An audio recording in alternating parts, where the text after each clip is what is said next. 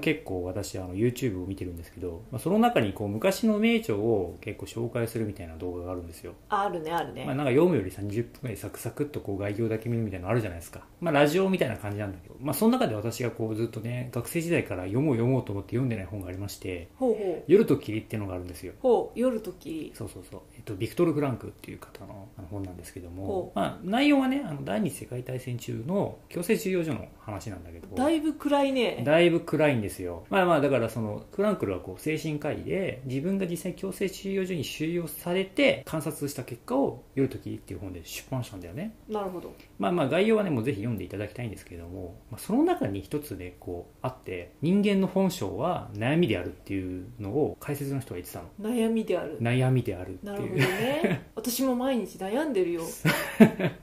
何悩んでんの、え座椅子の角度を90度にするかうん、もうちょっと倒すかみた いな100 112度ぐらいにするかみたいな、うんそういうこと毎日悩んでる私も、悩んでるよねうんそうそうそうなんかまあ大なり小なりさ人間っていうのは常に悩んでるわけじゃん確かにそう確かにそうだなと思っててか逆に言うと悩まない人間っていないと思うんだよね確かにまあこれはこうさあれさんそれぞれ恋愛学ですからさ うんうんですからさですからさ、うん夫婦の悩みっていうものをちょっと取り上げたいと思うんだよね、あなるほどねうん悩みの中でもね夫婦の悩みってなんだろうっていう確かにねいやまあその夫婦によってさいろいろあるよね悩みっていうのはね、なんだろうねやっぱ家事分担とかが多いのかな、うん多いと思うよ多いよねあと子育てとかさうん子育てとかねねそういうのもあるよね、うんあと、まあ、単純にこう夜の営みとかね、ままああるだろうあねそういうのもあるるよねうん多分ね、まあいろんな悩みがあると思うんだよね、うん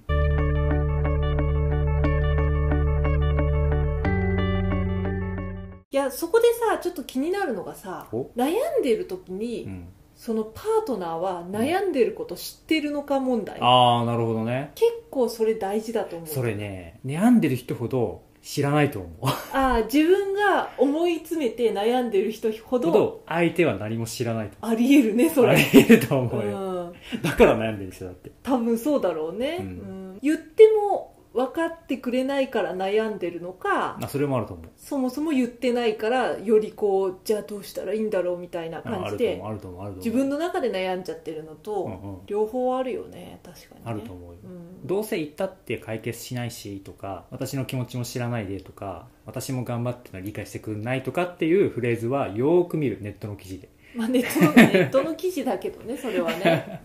知らんけどうん、ネットの記事だけどねまあでもあるよねそういうことはきっとねどうせ言っても理解してくれないしとかっていうのはそう思うってことは多分理解してくれないなって感じたことが以前にあるってことじゃんね、うだんからもうなんかもはや相談する気にもならないまあねっていう状態になっちゃってるんだろうなとは思うけどまあいろいろあるよねだから例えばさ夫婦関係の相談を旦那にするのかって例えばあるわけじゃん旦那奥さんに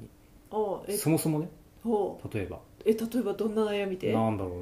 うなじゃあじゃあ旦那が家事をしてくれないで私自分が例えばじゃあそれ悩んでるとした時に旦那にその悩みをぶちぶちまけた時に解決するかどうかとその家事コンサルタントに相談して解決するのかそれともしゅ夫婦修復カウンセラーに相談して解決するのかってさ多分全然切り口が違うんだよあまあそうだね例えばねじゃあ自分がどれの悩みなのかって考える必要があると思うんだよねまあそうだねいろいろ多分原因にもよると思うんだよねうんうん、うでん、家事がものすごく苦手な旦那の場合もあるかもしれないしそれもありえるよねだからそれとも自分も頑張ってるのに相手が理解してくれないっていうところの悩みかもしれないじゃんまあそうだね家事を評価してくれないとかねうんまあそうだね分かんない分かんない、でもそれをまずこうどれなのかを多分分析しなきゃいけなくてうん自分が悩んでることが、ね、悩んでるってことをね、うん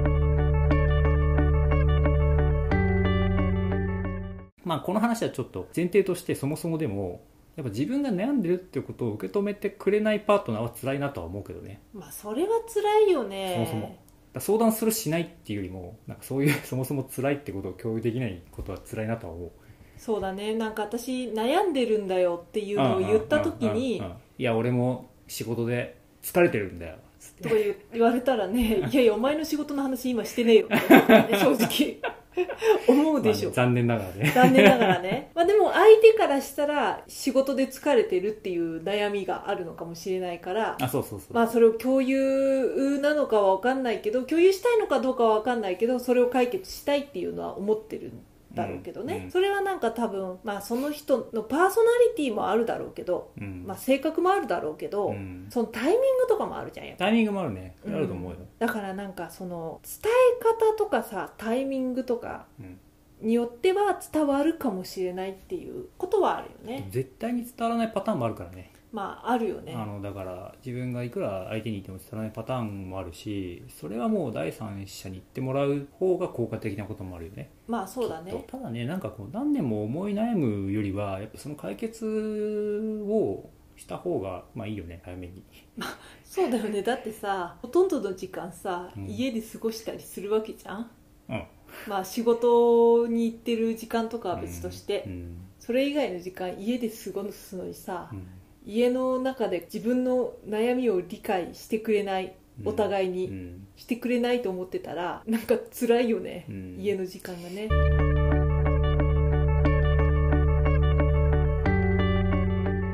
そうそうそうなんかあとはパートナーに全ての悩みを受け止めてほしいって思わない方がいいかなとは思うつまりだから例えばさきちゃんがじゃあお金の悩みを持ってましたとうんあれで借金とかじゃなくてなんかどこにこうどう使おうかなみたいなな悩みがするじゃんうん悩むうんでもまあそのさお金の価値観がさ僕とさきちゃんで違うわけじゃんうんだから多分さきちゃんの悩み僕は受け止められないんだよまあそうだねそりゃそうだよそうそうだからそれはもしかしたら僕じゃない誰かに相談した方がいいこともあるわけじゃんいやそうだよねそりゃそうだよね、悩みの質によっては僕は受け止めきれないこともあるからそれはちゃんと逆に悩みを持ってる方が分別しないといけないんだよねでも悩みって多分整理整頓されてないから悩みまなあどんだよね、ちらかってるもんねそうそうそうそれをさじゃあまずどうやって整理整頓してでそれは家族に伝えるべきことなのか、うんこう外部委託するものなのか